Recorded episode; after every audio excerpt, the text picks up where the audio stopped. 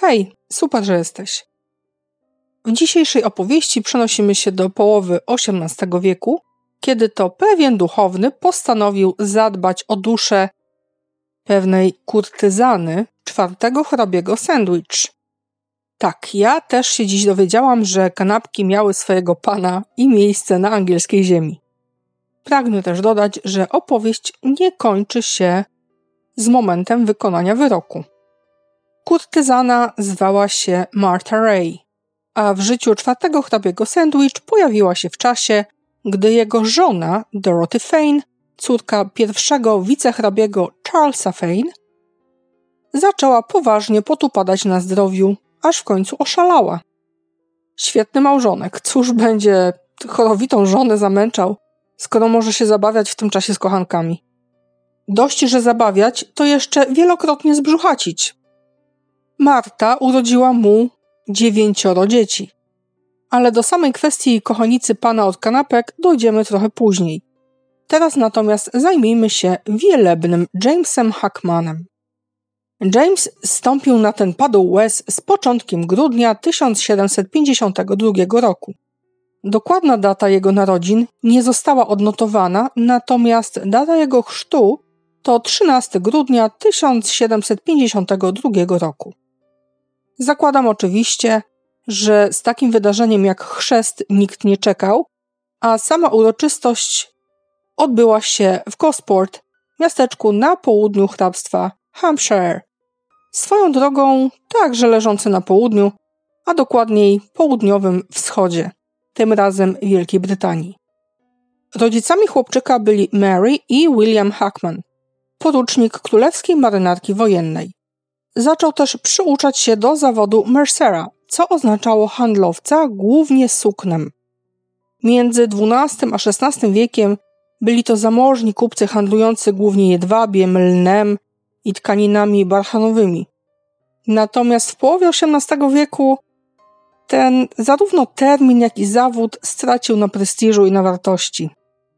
Plotka głosiła, że William był także członkiem Koledżu Świętego Jana, jednego z podzespołów Cambridge. A mówię plotka, ponieważ w Cambridge nie ma żadnego zapisu, który mógłby to potwierdzić. Matka, jak to matka, zajmowała się domem. W 1772 roku James został chorążym 68 Pułku Piechoty. Po czterech latach służby w nowej jednostce został mianowany porucznikiem. Nową pozycją nie nacieszył się jednak długo, ponieważ już na początku 1777 roku zrezygnował zupełnie z jakiejkolwiek kariery wojskowej. Postanowił z jednego munduru przejść na drugi. I tak w dniu 24 lutego 1779 roku James Hackman wyświęcony został na diakona w kościele anglikańskim. Cztery dni później został on kapłanem, a 1 marca tego samego roku został ustanowiony rektorem Wifton, wsi parafialnej w hrabstwie Norfolk. Co bardziej zabawne, to fakt, że jego stopa nigdy w owej parafii nie postanęła. W 1775 James, grzeczny, ułożony, elegancki i mierzący około 1,80 m, złożył wizytację hrabiemu Sandwich.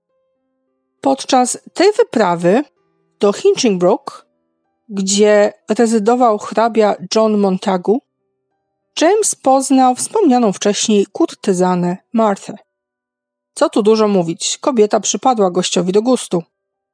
W zapisanych wspomnieniach mówił o niej w następujący sposób. Dama, osoba bardzo elegancka, o ogromnej słodkości manier, niezwykłym osądzie i wykonawstwie muzyki, zarówno wokalnym, jak i instrumentalnym. Należy tutaj dodać, iż kochanica hrabiego faktycznie była śpiewaczką operową. Dziewczynka przyszła na świat w 1746 roku jako córka służącej w szlacheckim domu oraz mistrza gorseciarza.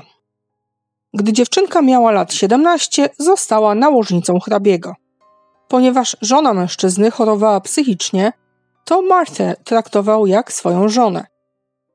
Do dyspozycji oddał jej rezydencję w Westminster, by mogła przebywać tam w czasie, gdy nie chciała mieszkać z nim.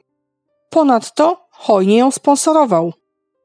Młoda pannica wykorzystała ten czas całkiem pożytecznie, rozwijając swoją karierę wokalną na tyle, że stała się ówczesną celebrytką. XVIII-wieczna eskorta i celebrytka. Fantastycznie. Nic tylko się zakochać. W każdym razie John pomógł jej także ukończyć edukację. Ogólnie był tylko jeden problem. Oficjalnie nie miała żadnych praw. Zabezpieczenia była nikim. Kochanką bankrutującego hrabiego z piątką dzieci. Wiem, mówiłam, że urodziła dziewięcioro i owszem, ale z tej dziewiątki przeżyło jedynie pięcioro. W każdym razie, ponieważ finanse hrabiego Sandwich nie miały się najlepiej, a dodatkowo jego nałożnica nie mogła liczyć na żadne oficjalne i stałe zabezpieczenia, to trzy lata po poznaniu Jamesa uwikłała się z nim w krótki romans. Romans może i krótki, ale dla wówczas już wielebnego rektora Wifton miał on chyba trochę większe znaczenie. Duchownemu nie przeszkadzało nawet to, że kobieta była od niego starsza, o połowie jakiejś drużyny sportowej dzieciaków nawet nie wspominając. Para najprawdopodobniej rozważała także małżeństwo.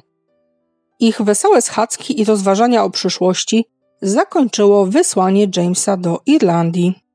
A mówię wysłanie, ponieważ był to nakaz odgórny. Tak więc chciał, nie chciał, wyjechał.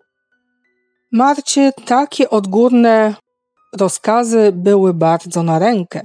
Schadzki schadzkami, ale Jamesowi brakowało i środków finansowych, by utrzymać ją wraz z pięciorgiem bękartów. Ponadto status społeczny mężczyzny był dla niej niewystarczający. Przypominam oczywiście, że mamy XVIII wiek i była to zupełnie normalna nazwa dzieci z nieprawego łoża. W każdym razie córka gocyciarza i sprzątaczki miała o sobie tak wygórowane mniemanie. No, ja muszę przyznać, że te 300 prawie lat temu to chyba bym ją śmiechem zabiła.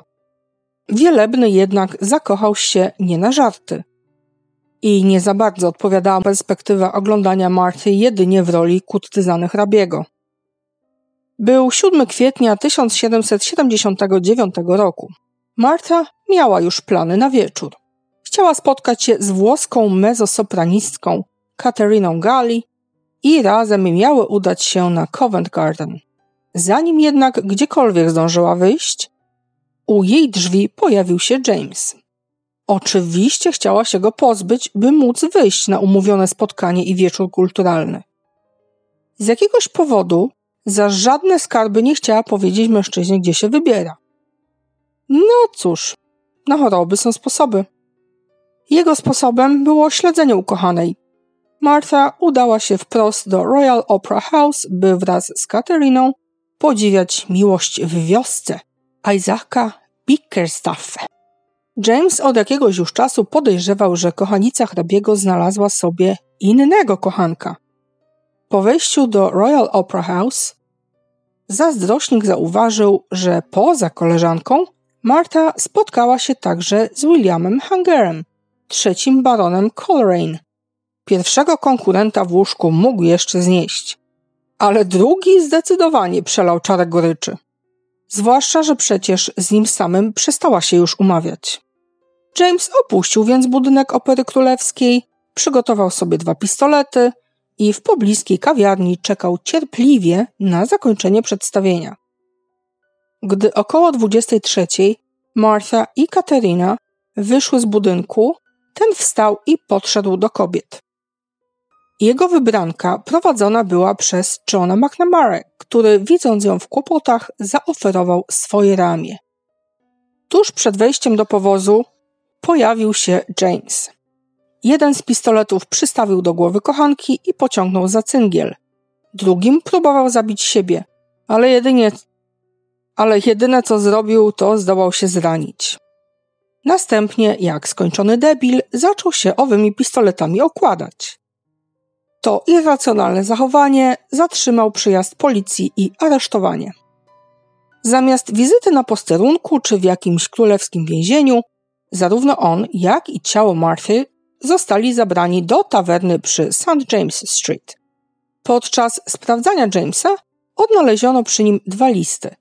Pierwszy z nich zaadresowany był do jego szwagra, Frederica Bootha.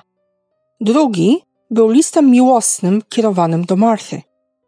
Ponieważ jego wina nie podlega żadnej dyskusji ani żadnym wątpliwościom, pewnikiem czekał go proces. Do czasu owego procesu, który rozpoczął się 16 kwietnia 1779 roku, James Hackman przebywał w więzieniu Toothill Fields Bridewell w londyńskim Westminster.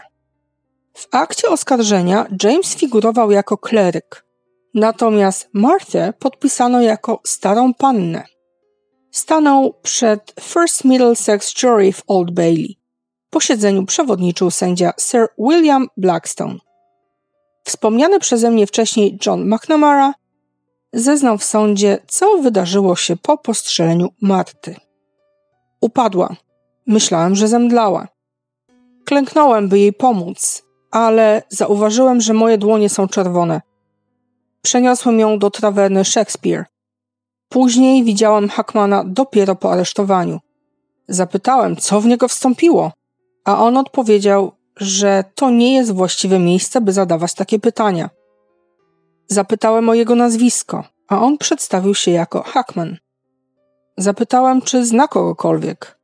Odparł, iż zna pana Butha z Craven Street na Strand i chciał, by po niego posłano. Przypominam, iż John Booth był jego szwagrem. Następnie chciał zobaczyć damę. Temu damy, tamtemu damy. Dobra, nieważne. Nie powiedziałem mu, że nie żyje, ale ktoś inny mnie w tym wręczył. Zgłaszałem obiekcje co do tego, by w ogóle mógł ją zobaczyć. Zorganizowałem jej przenosiny do innego pokoju. Czerwieni było już tyle, że zwymiotowałem i musiałem iść do domu. Od tego momentu nie wiem nic więcej. Kolejną osobą zeznającym w sprawie była Mary Anderson, sprzedawczyni owoców. Mówiła, co następuje. Stałam na swojej miejscówce. Gdy przedstawienie dobiegło końca, zobaczyłam dwie kobiety i mężczyznę wychodzących z opery. Za nimi podążał dżentelmen w czerni. Następnie na wezwanie podjechał powóz pani Sandwich. Mężczyzna, który towarzyszył kobietom, pomógł pierwszej z nich wsiąść do powozu. Zastrzelona pani stała z tyłu. Zanim pomocny dżentelmen zdążył wrócić i zaprowadzić także i ją do powozu, do pani podszedł mężczyzna ubrany na czarno, chwycił ją za suknię, po czym wyciągnął z kieszeni dwa pistolety.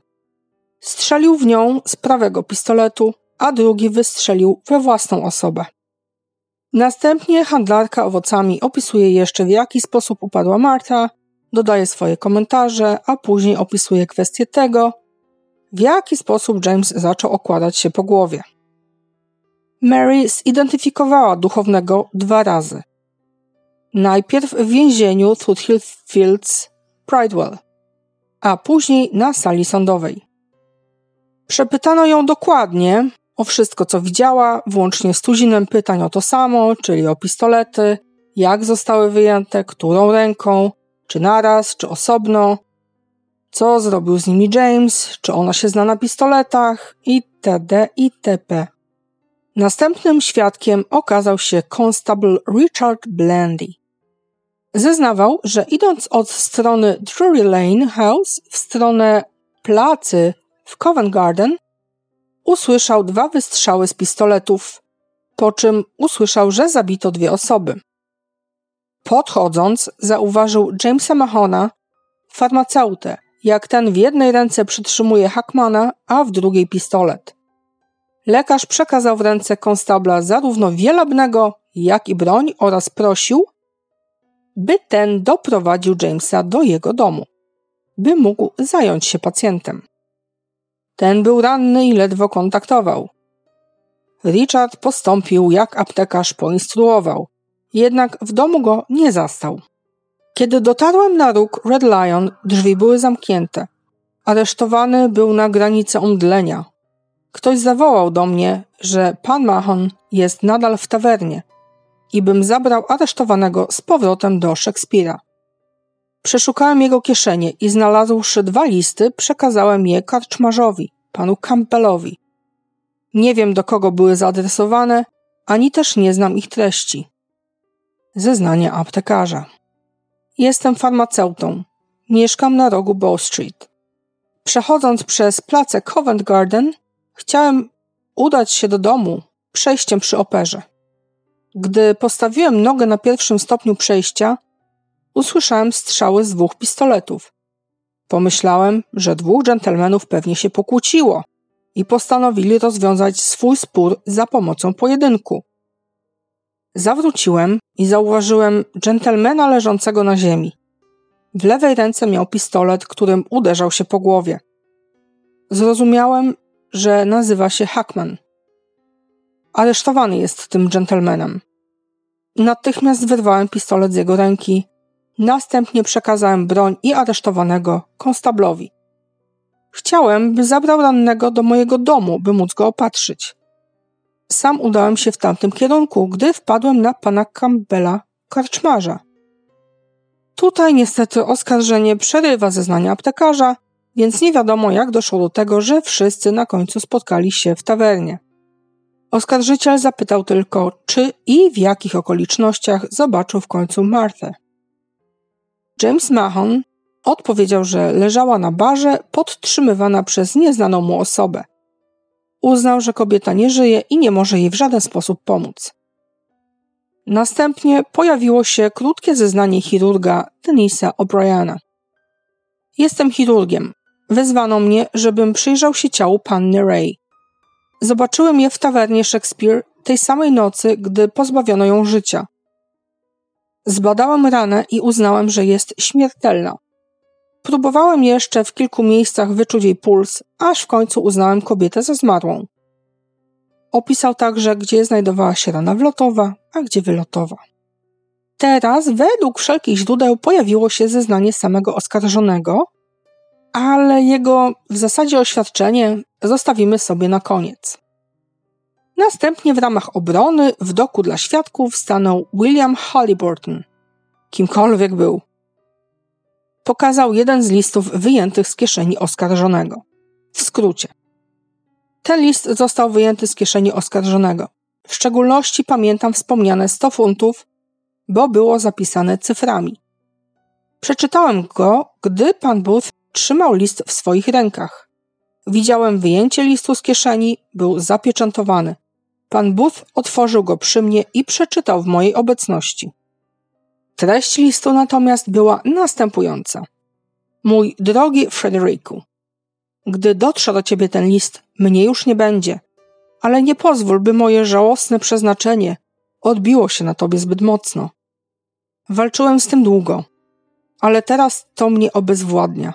Wiesz doskonale, w kim pokładałem swe uczucia. W ten lub inny sposób utraciłem jej cholera wie co, może wyobrażenie o relacji, ponieważ przypominam, że to angielski z 1779 roku, a on niejasno kwestię opisał. W tej części listu w nawiasie znalazły się słowa pomysł, którego nie mogłem wesprzeć. Więc cokolwiek autor miał na myśli, dokończył słowami doprowadziło mnie do szaleństwa. I dalej. Świat mnie potępi, ale twoje dobre serce okaże litość. Niech Bóg cię błogosławi, drogi Fredzie. Gdybym tylko miał większe pieniądze, które mógłbym ci zostawić, by przekonać cię o szacunku, jakim cię darzę. Byłeś mi jedynym przyjacielem. Z wielkim bólem przyznaję, że ukrywałem przed tobą pewne okoliczności. Panu Knightowi z Gosport winien jestem 100 funtów, na które podpisałem weksle pod zastaw domów. W Bogu pokładam jednak zaufanie, że kiedy zostaną sprzedane, a wszystkie inne sprawy pokryte, zostanie wystarczająco, by i nasze sprawy uregulować. Niech wszechmocny Bóg pobłogosławi Ciebie i Twoich najbliższych, spokojem i szczęściem. Obyś nigdy nie zaznał tego bólu, który czuję. Niechaj niebiosa ochronią ukochaną kobietę i wybaczą ten czyn, który jako jedyny może uwolnić mnie od nieszczęścia, tak długo przeze mnie znoszonego. Och, jeżeli kiedykolwiek w Twej mocy będzie okazanie jej przyjaźni, pamiętaj o swoim wiernym przyjacielu. Z listu napisanego do szwagra oraz odczytanego później przed sądem wynika, iż James planował jedynie samobójstwo. Jego ukochana nałożnica hrabiego miała pozostać nietknięta. Tam też linię obrony przyjęto w sądzie. Dlatego z osobistym oświadczeniem wielebnego czekałam do tego momentu. Swoją obronę ubrał w następujące słowa. Nie powinienem przysparzać sądowi kłopotów z przesłuchiwaniem świadków, którzy wsparliby oskarżenie w mojej sprawie, gdybym nie sądził, iż moje przyznanie się do aktu oskarżenia skutkowało karą śmierci nieodpowiednią do mojego obecnego stanu i w jaki sposób byłoby to akcesorium do mej ponownej zguby. Uznałem także, że sprawiedliwość mego kraju powinna zostać zaspokojona poprzez udowodnienie mojego występku przy pomocy dowodów przedstawionych w sądzie. Dziś stoją tu najnędzniejszy z ludzi i przyznaję się do wielkiej zbrodni. Ze wstydem i skruchą przyznaję, że moja determinacja przeciwko własnemu życiu była formalna i całkowita. Jednak protestuję przeciwko prawdzie, która stała się moim udziałem. Tutaj cały ten cytat przerwę, dlatego że tłumaczenie go ze staroangielskiego wychodzi jak jeden wielki bełkot. Ale powiem ci o co chodziło. Mianowicie o to, że nigdy nie chciał pozbawiać życia tej, która nigdy nie była jego, jego ukochanej, a został do tego pchnięty jakąś chwilą zamroczenia i szaleństwa. Okazywał też skruchę i ubolewanie nad czynem, którego się dopuścił. Na tym cały ten protest polegał, iż nie chciał tego uczynić, a uczynił, czyli prawda, która stała się jego udziałem. Następnie wspomniał, że jego słowa co do jego zamiaru potwierdza list skierowany do szwagra. Z tego też powodu list do Johna Buta został w sądzie odczytany. Więc miał nadzieję, że ława przysięgłych weźmie jego zamiary pod uwagę przed wydaniem wyroku. Dalsze oświadczenie brzmiało: Mam nadzieję, że poza straszliwym czynem nie znajduje się w moim życiu nic, co nie mogłoby zostać wybaczone i usprawiedliwione dzięki miłości bliźniego. Nie chcę uniknąć kary, którą prawo mojego kraju przewiduje za to, co uczyniłem, ale jestem już tak nieszczęśliwy, że zarówno karę śmierci, jak i możliwość zadowolenia z życia poddaję ze skruchą i cierpliwością do dyspozycji sądu i Boga Wszechmocnego oraz do wyniku dochodzenia w sprawie moich działań i intencji za nimi stojących. Zanim ława przysięgłych udała się na naradę, sędzia William Blackstone osobiście pokusił się o podsumowanie procesu przeciwko Jamesowi. W podsumowaniu obwieścił ławie przysięgłych, że przestępstwo, o które oskarżony jest James Hackman, nie wymaga długiego posiedzenia i długich narad. Wszak list oskarżonego do swego szwagra ukazał jasno chłodne planowanie czy też zimne kalkulacje, co nijak ma się do idei niepoczytalności. Został oczywiście uznany winnym i skazany na śmierć przez powieszenie. Wyrok wykonano 19 kwietnia 1779 roku na tak zwanych trybunach. Na trybuny przyjechał żałobnym powozem, w którym wraz z nim jechał przedstawiciel policji oraz dwóch duchownych. Wikary Moses Potter, będący jego znajomym z Clapham, oraz kapelan więzienia Newgate, wielebny John Villette. Na szubienicy James zachowywał się z wielkim hartem ducha. Nie było w nim widać ani grama strachu, za to okazywał skruchę. Po wykonaniu wyroku jego ciało zostało poddane publicznej autopsji w Sir John's Hall w Londynie.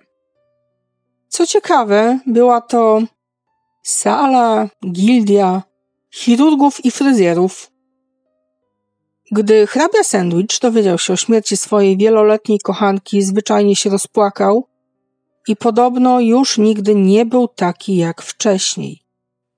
Trzy lata później odszedł ze służby publicznej i przez kolejne dziesięć lat żył we wspomnianym przeze mnie wcześniej Hinchbrook House w hrabstwie Huntingtonshire, Z tego łez padołu zszedł 30 kwietnia 1792 roku, po czym został pochowany w kościele Wszystkich Świętych w Barnwell w hrabstwie Northamptonshire.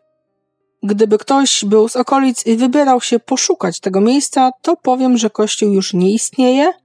Przetrwało tylko prezbiterium, w którym chowana była rodzina Montagu.